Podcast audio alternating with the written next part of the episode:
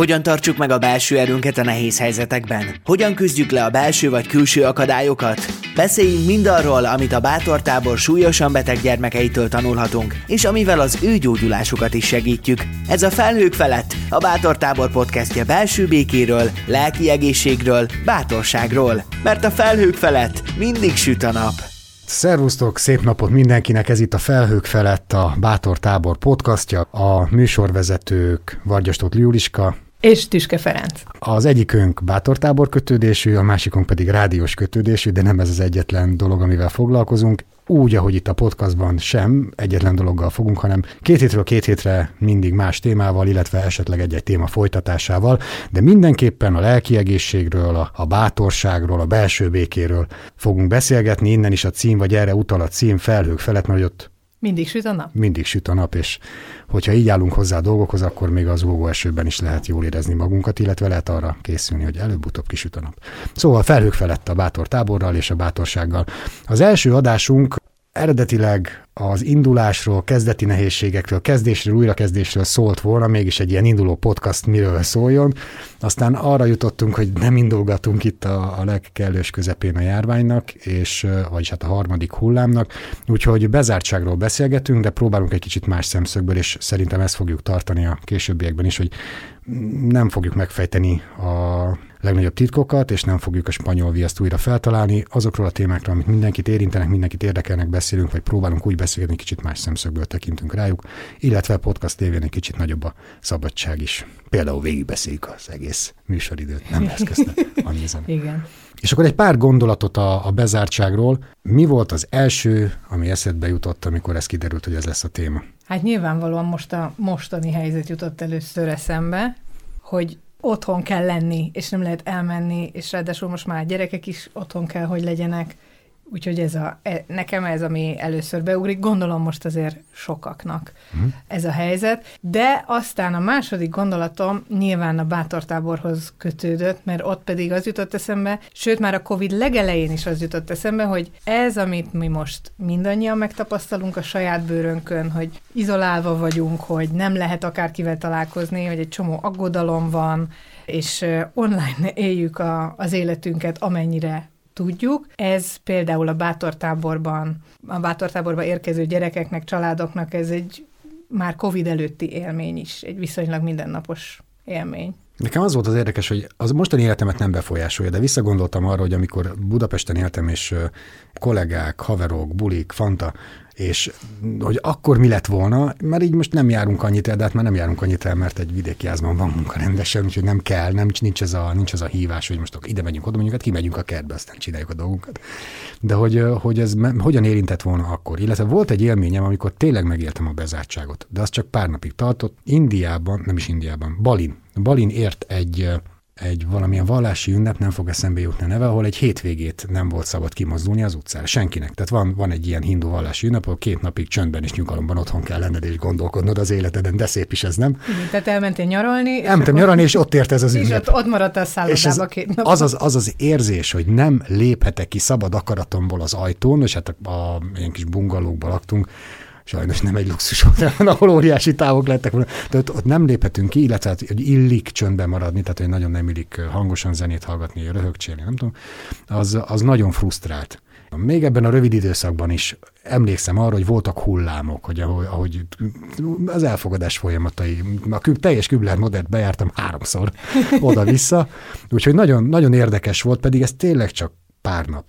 És most itt van ez a, a harmadik hullám, sőt, most már akkor, ha úgy veszük, ez a több éves folyamat, ahol embereknek gyökeresen változik meg az élete, és nekem mindig a fiatalok jutnak eszembe, visszagondolok a régi önmagamra, hogy te jó ég, a mostani gimnazisták tombolnak a hormonok, jön a tavasz, ballagott, vagy szalagavatója lett volna, vagy éppen első osztályos, és, és gólyatábor, hogy azok most te jó ég. Hát vagy akár nem is a gólyatábor, meg ilyen nagy események, mint szalagavató, meg érettség, hanem eleve az, hogy így együtt lenni, bandázni, ott maradni a suliban. Én emlékszem, én mindig ott maradtunk a suliban, nem tudom, délután négykor is úgy telefonáltam haza, hogy még maradok, mert ott duháltunk a többiekkel, ide mentünk, oda mentünk, szóval, hogy Amúgy meg van egy olyan olvasata is ennek a történetnek, és majd erre kíváncsi leszek, hogy vajon van a bezártságnak ilyen, ilyen oldala, ami meg akár jó is. Mert hogy van egy generáció, sőt most már több generáció, aki, aki mondjuk a rendszerváltozás után, meg az utóhatásai után nőtt fel, és kvázi a, a jólétbe, vagy, vagy ebbe a szabad vagy szabados, kinek hogy tetszik, világban nőtt bele, és nem volt olyan, olyan élménye az életében, hogy baj van. Semmi. Családon belül vannak meg, de hogy olyan, hogy, hogy egy társadalom vagy egy világ lehet bajban, ez az élmény nem volt meg. És most kapunk egy ilyen élményt az egész népesség a Földön, hogy bizony lehet baj. És talán, hogyha ezt kicsit jobban megértik az emberek, hogy lehet nagyon könnyedén egy, egy bugyutabb vírus, amiből hasonló szaladgál valószínű 10-15, csak mindegyiket gyorsan megtaláltuk a választ, egy ilyen tényleg egy influenza-szerű, vagy most lehet nagy baromságot mondok, de egy ilyen típusú vírus le tudja dönteni a világgazdaságot, vagy legalábbis gondokat tud okozni, és ilyen változásokat hoz az életünkbe. Tehát ezt megtapasztalni, szerintem ennek azért van ereje, hogyha nem felejtjük el két év alatt. Hát ez a kérdés, hogy elfelejtjük. Például, amikor Balin voltál, ott téged a bezártság tudata zavart, hogy ha akarnál, sem mehetnél el, vagy az, hogy tényleg effektíven nem tudtál kilépni. Tehát szerettél, nyilván feltételezem, szerettél volna kimenni, mert hogy világot akartál járni, azért mentél el. A tudat. A tudat? Na, hosszú, hosszú ilyen hátizsákos hosszú túrán voltam, tehát volt időm bőven, a tudat, hogy nem léphetek ki. Tehát az, hogy, hogy ott, hogy, hogy, hogy kiléphetek, de hogy, hogy az milyen kockázatokkal jár, és hogy ez, hogy, hogy ez nem szabad, mi az, hogy nekem nem szabad. Tehát, hogy legutoljára ilyen a, tényleg ilyen kiskölök koromban volt, amikor nem tudtak vele mit kezdeni, aztán mondták, hogy na akkor most bár nem jössz de hát akkor egész más, nem tudom, hogy éltem akkor, meg erre már nem emlékszem annyira. Na, Ennyit a bezárságról, nem arról az olvasatról fogunk beszélni, amely itt a végén szóba került, hogy vajon ennek mik az értékei, vagy mit lehet ebből tanulni, mit lehet ebből kivenni, hanem az, hogy milyen benne lenni, mert hogy most még benne vagyunk. El kell mondani a hallgatóknak, hogy mi ezt egy nagyon tünciki stúdióban vesszük fel, és kb. fél órája adminisztrálunk, meg a, a, ha kicsit van egy ilyen furcsa órhangunk, ilyen tüsszentős hangunk, az azért van, mert, mert leszűrtek minket. Tehát, hogy eleve ez, hogy leülni, beszélgetni egy zárt térben, egy ilyen jogi, orvosi, nem tudom, milyen procedúrával jár, tehát most nagyon... Micsoda rákészülés. Rákészülés, igen, igen. Ami eddig tök természetes. Beülünk valahol és beszélgetünk, ilyen rákészülés után tudtuk ezt csak megtenni. Szóval erről fogunk beszélni, hogy ez hogyan, hogyan jön, hogyan szokjuk meg, megszokjuk egyáltalán, mit csinál velünk ez a fajta bezártság élmény, és hogy milyen párhuzamokat lehet vonni az eddig tapasztalt bezártságokkal. Vendégeink dr. Solt Ágnes, aki szociológus, kriminológus és tudományos főmunkatárs az Országos Kriminológiai Intézetben, és Hegedűs Péter, aki informatikus, és többször is járt a Bátor táborban. Péter azért a vendégünk, mert több esetben megtapasztalt azt, milyen bezártnak lenni, steril szobák, hosszú kezelések, hosszú kezelések, hosszú felépülések, bizonytalanság. Ezért gondoltuk, hogy a mai műsorban egy érdekes szemszöget, szempontot adhat a témához. Sziasztok, Szia. így van, így van, így van. Oké, rendben, erről is fogunk beszélni, de az első kérdés, hogy legyen hozzátok is az, ami, amivel nyitottunk, Füliske, hogy amikor megtudtátok, hogy ez a téma, hogy bezártság, erről fogunk beszélgetni, mi jutott eszetekbe? Hát, hogyha a Covid-ra gondolok, vagy a karanténra, akkor nekem kriminológus vagyok, csak ilyen borzalmakkal foglalkozom, ilyen bűncselekmények kapcsán, és hogy nagyon sokat foglalkozom a börtön meg a fogvatartottakon kívül a, a családon belül erőszakkal és elsősorban a gyerekbántalmazással, és rögtön az ugrott be, hogy ha azt nézem, hogy össze van zárva egy család, és másoktól meg el van zárva az a család, akkor azoknak nem is akkora érvágás, akik szeretik egymást, és tényleg jól tudnak együtt élni, és mekkora borzalom azoknak, akik, ahol bántalmazás van a családban. Ez volt az első gondolatom, hogy ez most így jól szétszakítja egy másik dimenzió mentén is a, a, a családokat, vagy az embereket a tapasztalásaikban. Fú, felállt a. Ez nekem eszembe se jutott, de tényleg. Nekem is Van akár csak egy verbális bántalmazó, és a, na vele most többet együtt lenni, Hát főleg úgy, hogy amikor szereted a férjed, feleséged, de nem, nem tudtok kilépni egymás teréből, nálunk otthon így néha úgy felfelcsapnak a feszültségek. A gyerekek is feszültek, mindenki érzi a másikon, hogy feszült, az ember próbál egy kicsit elsimítani, de azért benne is gyűlik, és ezek úgy kiki jönnek. De hogyha ez egy pici térbe van összezárva, és ráadásul nem is kedvelet feltétlenül a másikat, vagy félsz tőle, hát vagy... Az vagy hát, ambivalens a megaláz, viszony. esetleg megver, és... Hogy, és akkor még csak elmenekülni se tudsz fizikailag elő. Amúgy az sem egyértelmű, hogy mikortól jó, vagy hogyan válik jóvá egy olyan családnak, ahol amúgy nincsenek ilyen problémák, szeretik egymást, csak, csak ki kell találni az életüket újra. De ez nem a bezártság, úgyhogy maradunk a témánál. Péter, Peti, neked mi jutott először eszedbe?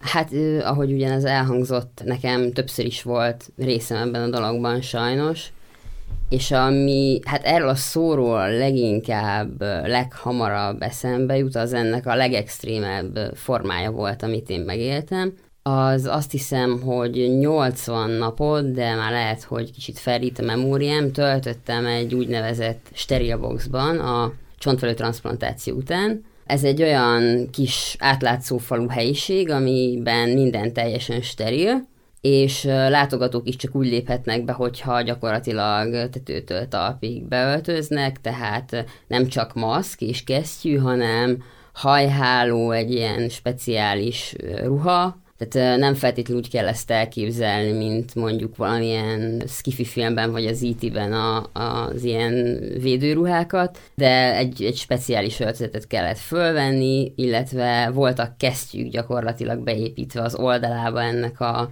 kis, hát ilyen szobaszerűségi, műanyag szobaszerűségnek, és azon lehetett benyúlni, hogyha, hogyha nem, nem fel kellett feltétlenül bejönni és az, az egy ilyen pár négyzetméteres, ott volt egy ágy, egy ilyen toalett, tákon, nem is tudom, ilyen eszköz, minek hívjam, pár polc, egy csap, és így, így ennyi, ennyi volt az egész. Majdnem, uh, majdnem három hónapig. Uh, igen, igen, így van. És igen. hány éves voltál te ekkor? Hú, körülbelül tizen, tizenvalahány. Tizenvalahány, igen. Tehát öt vagy, öt vagy hatodikos. Tehát ilyen tizenkettő. Így van, Ugye? igen, 12, 12, 12 igen. Igen, tehát pont akkor, amikor a többiek felfedezték azt, hogy bulizunk, randizunk, stb. és mi az, az volt ez a, az időszak, amikor én így, így be voltam zárva tényleg egy ilyen pár, pár négyzetméterre, és hát nem túl sok dolog volt. Tehát volt emlékszel, emlékszel arra, hogy hogyan indult? Tehát, hogy, hogy, hogy bekerültél műtét után, felébredtél, ugye? Akkor így, Ez nem egy műtét. Hanem transzplant. A csontvelő transzplantáció az abból a szempontból egyedi, hogy ott nem vesznek ki semmit, és nem orvosilag tesznek be semmit. A kivétel az nagyon erős kemoterápia és sugárkezelés kombinációja, a betétel az pedig egy, egy infúziót kap gyakorlatilag az ember, tehát a, neki nekem a nővérem adott nekem csontvelőt, tőle leszívták, neki műtét volt, tehát az egy műtét volt, tőle leszívták a, azt hiszem, hogy a, a medencecsontból, medencecsont. Hm. és azt nekem becsöpögtették egy infúzióban. Tehát... És hogyan, hogyan alakult az, hogy bent vagy, egy pár napig nem zavar, tehát mikor kezdett el feszíteni, vagy mikor kezdett el mozgatni azt, hogy most itt vagyok ebben a franc, vagy nem, nem is került ez szóba, mert egész más problémáid voltak, mint az, hogy be vagy zárva. Eléggé súlyos probléma volt az is, és igazából ott nem nagyon volt ilyen időszak, hogy ez még nem is olyan gond, szerintem az első pillanattól nagyon zavaró volt, mert mondom, az egész átlátszó tehát folyamatosan lát nagy gyakorlatilag, aki azon az osztályon van, ugye nővérek, a többi beteg hozzátartozói, akár a többi beteg. Aztán gyakorlatilag egy ilyen, ilyen fotocellás ajtó vezetett be, az alján, tehát meg, meg volt emelve az a az fala ennek az egésznek, tehát nem konkrétan leért a földig a fal, hanem kicsit meg volt emelve, ez azért volt, mert folyamatosan fújták be a levegőt föntről, és ott ment ki a levegő, hogy ugye ne, tudjon, ne tudja befújni a koszt. Tehát az, az tényleg ott nem volt immunrendszer, az egy százszerzalék steril szoba volt. Nem lehetett fogat mosni sem, hogy nehogy esetleg megsértsem az ínyemet, mert ugye a kemoterápia, illetve a sugárkezelés miatt a vérképzésem sem működött úgy, tehát hogyha egy akár egy, egy sima kis vérzés vagy sebesülés is komoly komplikációkat okozhatott volna. Ugye akár ha az ember vécére ment, az, az is így ilyen nyíltan történt, úgymond aludni is minden, tehát hogy ez egy, ez egy ilyen nagyon-nagyon... Na ez a furcsa bezártság, hogy be vagy zárva, miközben mindent látnak, még azt is, ahogy, ahogy vécére mész, hogy mondod, igen, igen, van valami igen, igen, mobil igen, dolog, amit igen. Ez de furcsa, Igen, kicsi ugye? helyen, de így nem tudom, ilyen pucéran valahogy, igen. nem? Minden minden szem előtt van. De azért volt, voltak egyéb élményeid is. Voltak, nem, nem csak voltak. ennyire steril szobás, ez, ez egy talán a legszigorúbb. Így van, ez, ez. Voltak egyéb élmények is. Erről is fogunk még beszélni, mert akkor ha valaki tud a bezártságról amit akkor az, az te vagy.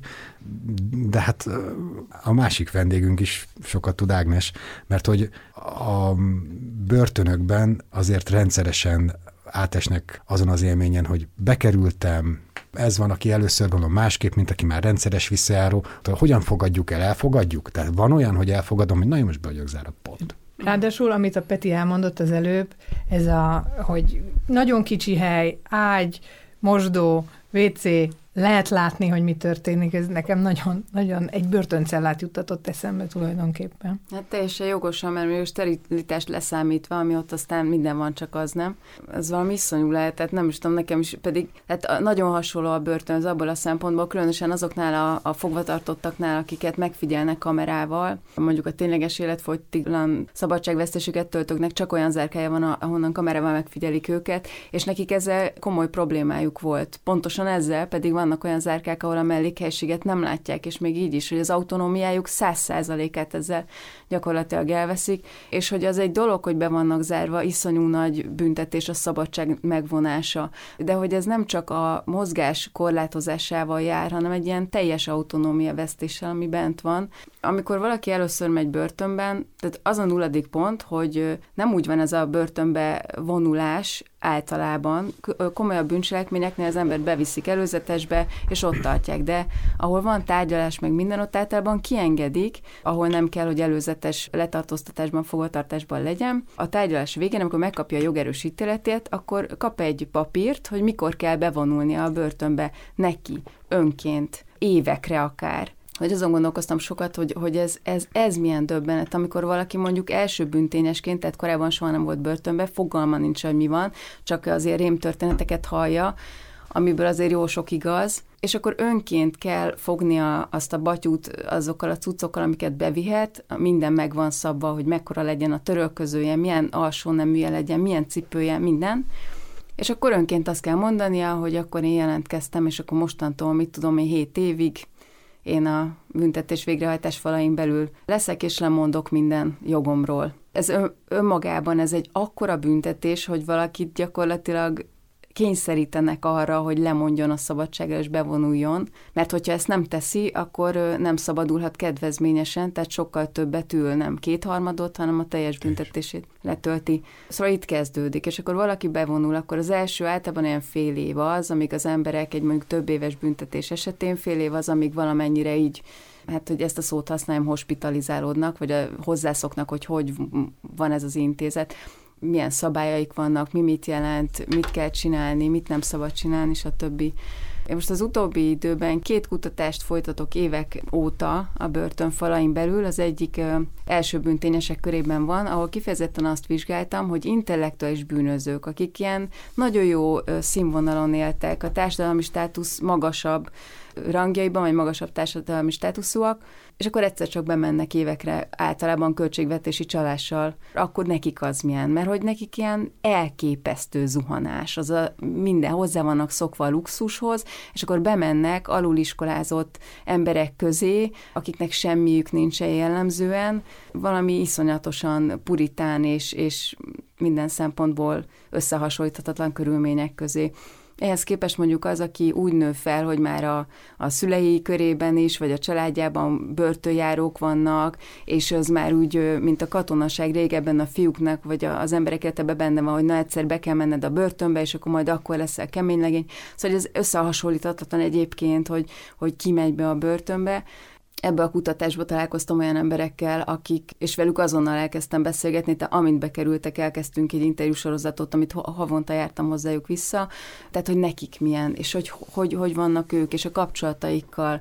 A szerető családjuk volt általában ezeknek az embereknek, ilyen jó körülmények mellett szerető családjaik is voltak, és hogy, hogy ott a gyerektől, a feleségtől, a, a szülőktől való elszakadás, hogy az egész család hogy tudja ezt feldolgozni, ez egészen döbbenet, és hogy, és hogy különösen most, a Covid idején, ahol a börtönökben teljes zárás van, tehát a fogvatartottak több mint egy éve nem találkoztak a hozzátartozóikkal egyáltalán. És akkor van egy másik kutatás, ahol egészen más emberek vannak, már akikkel foglalkozom, az a tényleges életfolytosok, az általában az a többszörös emberölést elkövetők, akik viszont egészen életük végéig tudottan börtönben lesznek, tehát soha többet nem jönnek ki. Ez egy egészen másik történet, és egészen más preferenciák lesznek, és más más dolgokat okoz az embereknek az a bezártság tudat. És egyébként ők azok, akik sokkal inkább megtanulnak ez a helyzethez alkalmazkodni, mert ha nem tudnak, akkor öngyilkosságot követnek el, ami előfordul, de hogy vagy tudnak alkalmazkodni, és akkor megpróbálnak befele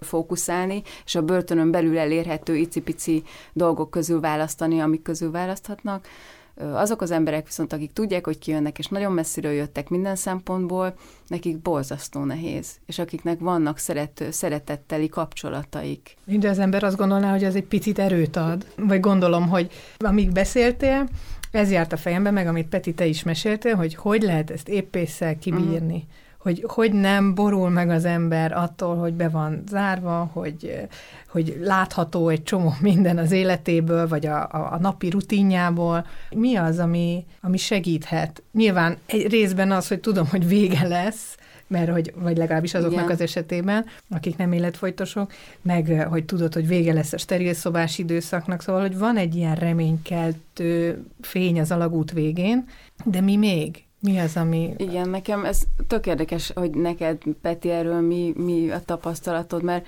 akiket ugye én, akikkel én beszélek, ott úgy van, hogy van egy értékrendjük, egy felnőtt emberek általában, és hogy mert hogy van fiatalkorú is, de egy felnőttekről beszélek, és hogy ahogy átalakul az értékrendjük, és szerintem ez egy picit most, most a minden, tehát a hétköznapi emberek számára is megjelentő számunkra, és mi is tapasztaljuk, ahogy, ahogy ilyen félelem lesz, vagy keletkezett bennünk, mondjuk tavaly tavasszal borzasztóan féltünk, szerintem sokkal jobban, mint most, mert hogy annyira... Új volt. Nagyon új volt, semmit nem tudtunk róla, nagyon, nagyon erős bezártság volt, és hogy, és hogy egy kicsit átgondolta az ember, hogy nekem most mennyire fontos a munkám, el, mennyire fontosak a gyerekeim, ki az, akivel időt szeretnék tölteni, mi az, ami fölösleges. És amikor az ember börtönbe megy, és van egyfajta értékrendje, akkor ez, ez átalakul. Általában úgy alakul át, hogy az emberek rájönnek arra, hogy a család az, akire számítani lehet, a szeretteikkel való együtt töltött idő a legnagyobb érték vagy áldás ebben az életben, és ezt kell kihasználnia, és nem a pénz, és nem az, hogy több legyen, mert az semmi nem ér annyit, a közelében nem jön, mint annak, hogy vannak szeretetteljes kapcsolataink.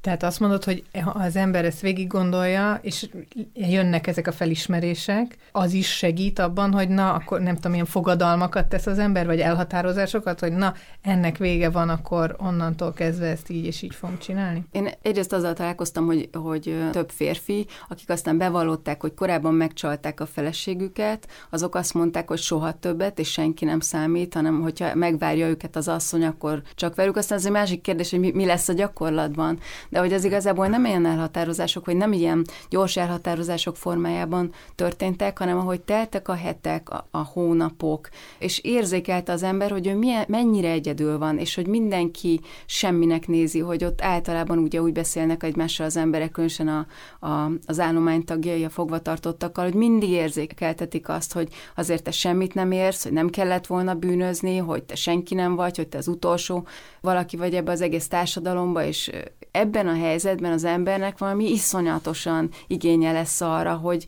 és, és megtapasztalja azt, hogy mennyit jelent a szeretet, meg az elfogadás.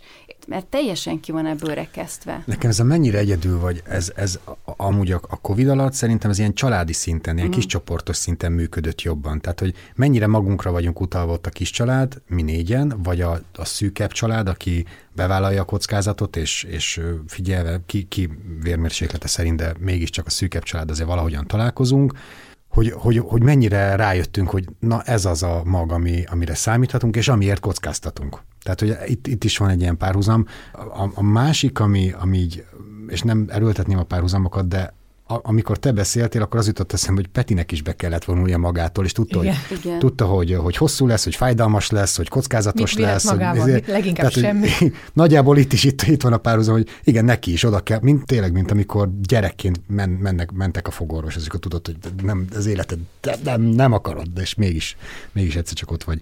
Tőled is megkérdezném azt, mert hogy elhangzott a kérdés, csak nem jutottunk el hozzá, hogy, hogy mi segít mert hogy nem csak ez a 80 nap volt, volt több ilyen periódus, amikor nem ennyire bezártan, de mégiscsak a kórház szobában, vagy, vagy legalábbis az osztályon kellett maradnod, hogy mit, mitől lehet felkelni másnap, meg még egy nap, meg még egy nap, és azt mondjuk, jó, hát még van 78. Hát ez, ez volt az egyik, tehát igen, valóban nagyon sok a párhuzam, én is, hogy hallgattam magamban így bólogattam, meg gondolkodtam dolgokon, hogy igen, ez, ez érdekes, hogy amúgy tényleg mennyire hasonló, viszont vannak nagyon lényeges különbségek is, és az egyik az, hogy én soha nem tudtam egyetlen egy részének sem a kezeléseimnek, ugye több is volt sajnos, hogy mikor lesz vége, mikor leszek gyógyult, illetve hogy leszek egy gyógyult. Tehát, hogy ha valaki bekerül mondjuk 7 évre a börtönbe, akkor azt tudja, hogy ekkor kell bemenni, és ekkor szabadulhat, illetve hát gondolom vannak ilyen jó magaviselet, nem vagyok szakértő ennek a dolognak, de hogy esetleg ha lerövidítik, vagy ilyesmi. Tehát még lehet rövidebb is. Igen, igen, igen. Nálam nem igazán, tehát sokszor még nagyságrendet sem mondtak, hogy, hogy mennyi.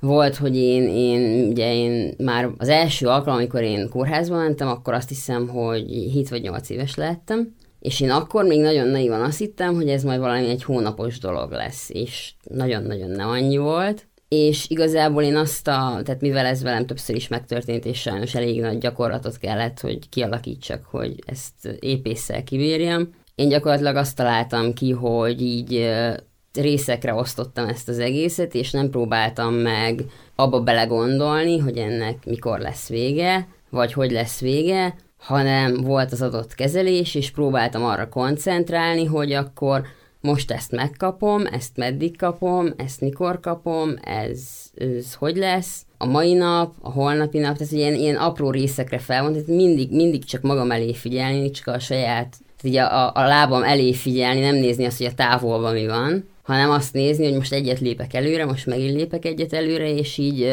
így felbontani ezt az egész nagy kezelést, bentartózkodás, bezártságot ilyen kis, kis apró célokra, hogy most ezen a kezelésen túl kell lenni, és a következő kezelésen túl kell lenni, most ezen a műtéten túl kell lenni, most azon a vizsgálaton túl kell lenni, és igazából ilyen kis apró célokat és apró eredményeket próbáltam elérni, és azok, azokra gondolni mindig, hogy ez volt az egyik, amit próbáltam. Igen, bocsánat, mert hogyha ha távolra nézel, akkor, akkor az megrettentő, az, el, az elkeserítő. Meg nem is láttam, igen, igen. igen. Tehát én nem is láttam a végét. Tehát én nekem azért nem működött, hogy mondjuk vágni a centit, mint régen a katonaságban. Nekem nem volt cent, én nem tudtam, hogy mikor jöttek ki. Nézd messzebbre, hova? Igen. Meddig?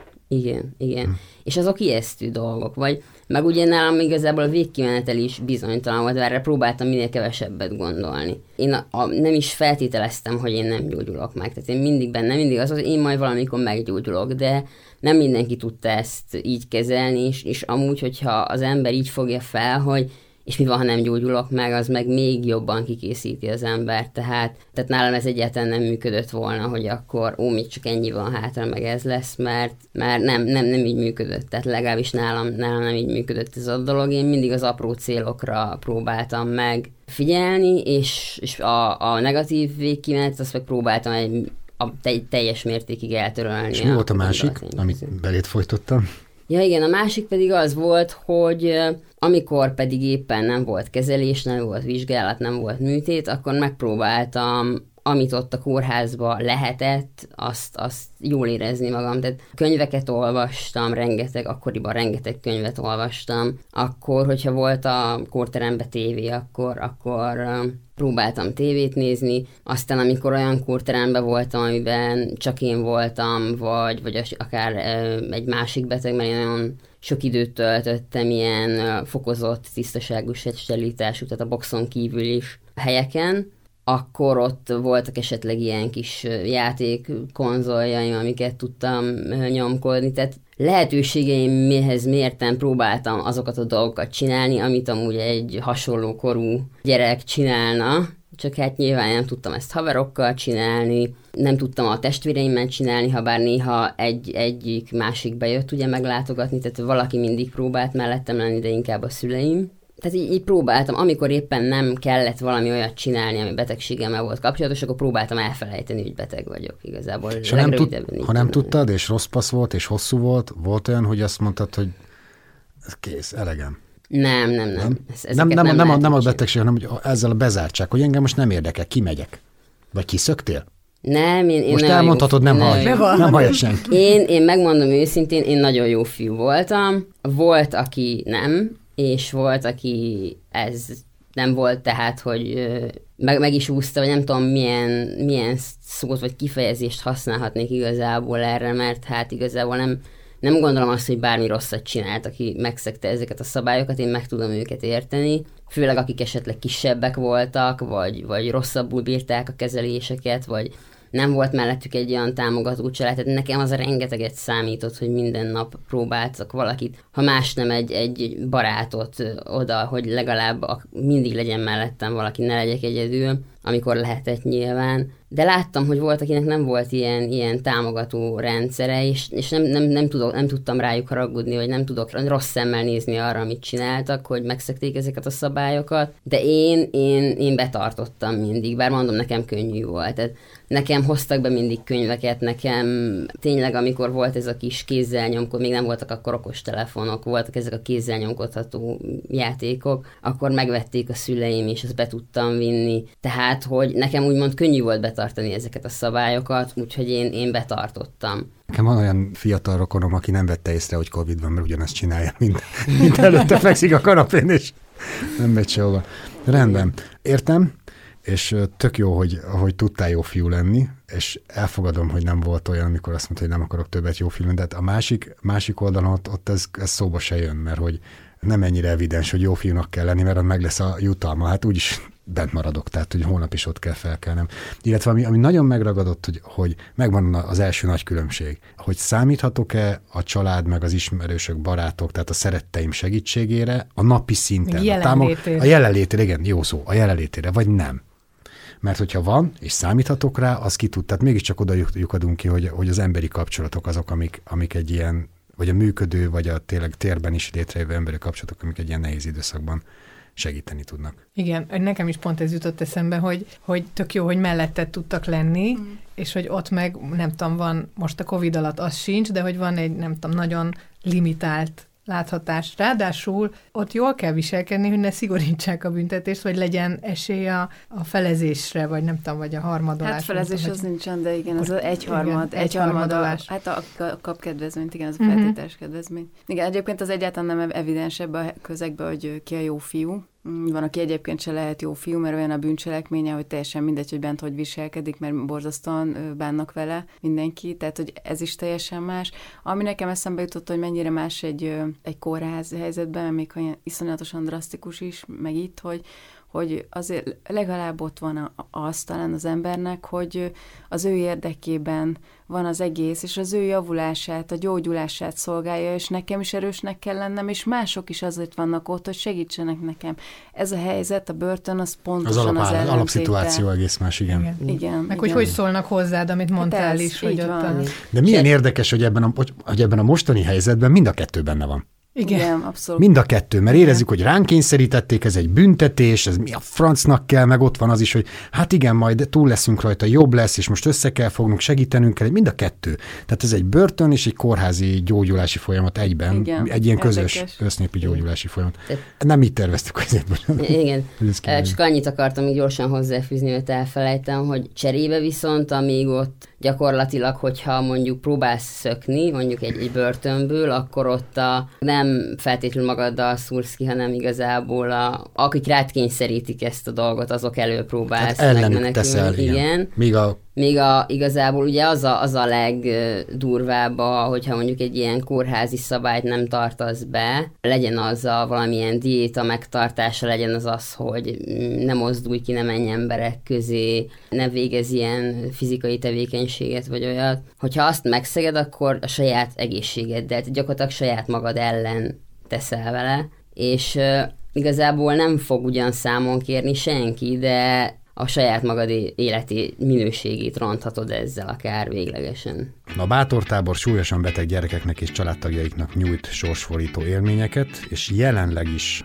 adnak segítséget online módon, de készen állnak arra, hogy offline is segítséget nyújtanak. Tegyétek hozzá ti is az egy százalékotokat, nem kerül sok időbe, pár két perc, perc. Alatt, két perc alatt fel lehet ezt ajánlani, úgyhogy tegyétek meg, hogy minél több családnak tudjanak segíteni bátortáborok. Ez volt a Felhők felett, a Bátortábor podcastje belső békéről, lelki egészségről, bátorságról. Várunk legközelebb is. Két hét múlva folytatjuk ugyanezzel a témával. Sziasztok!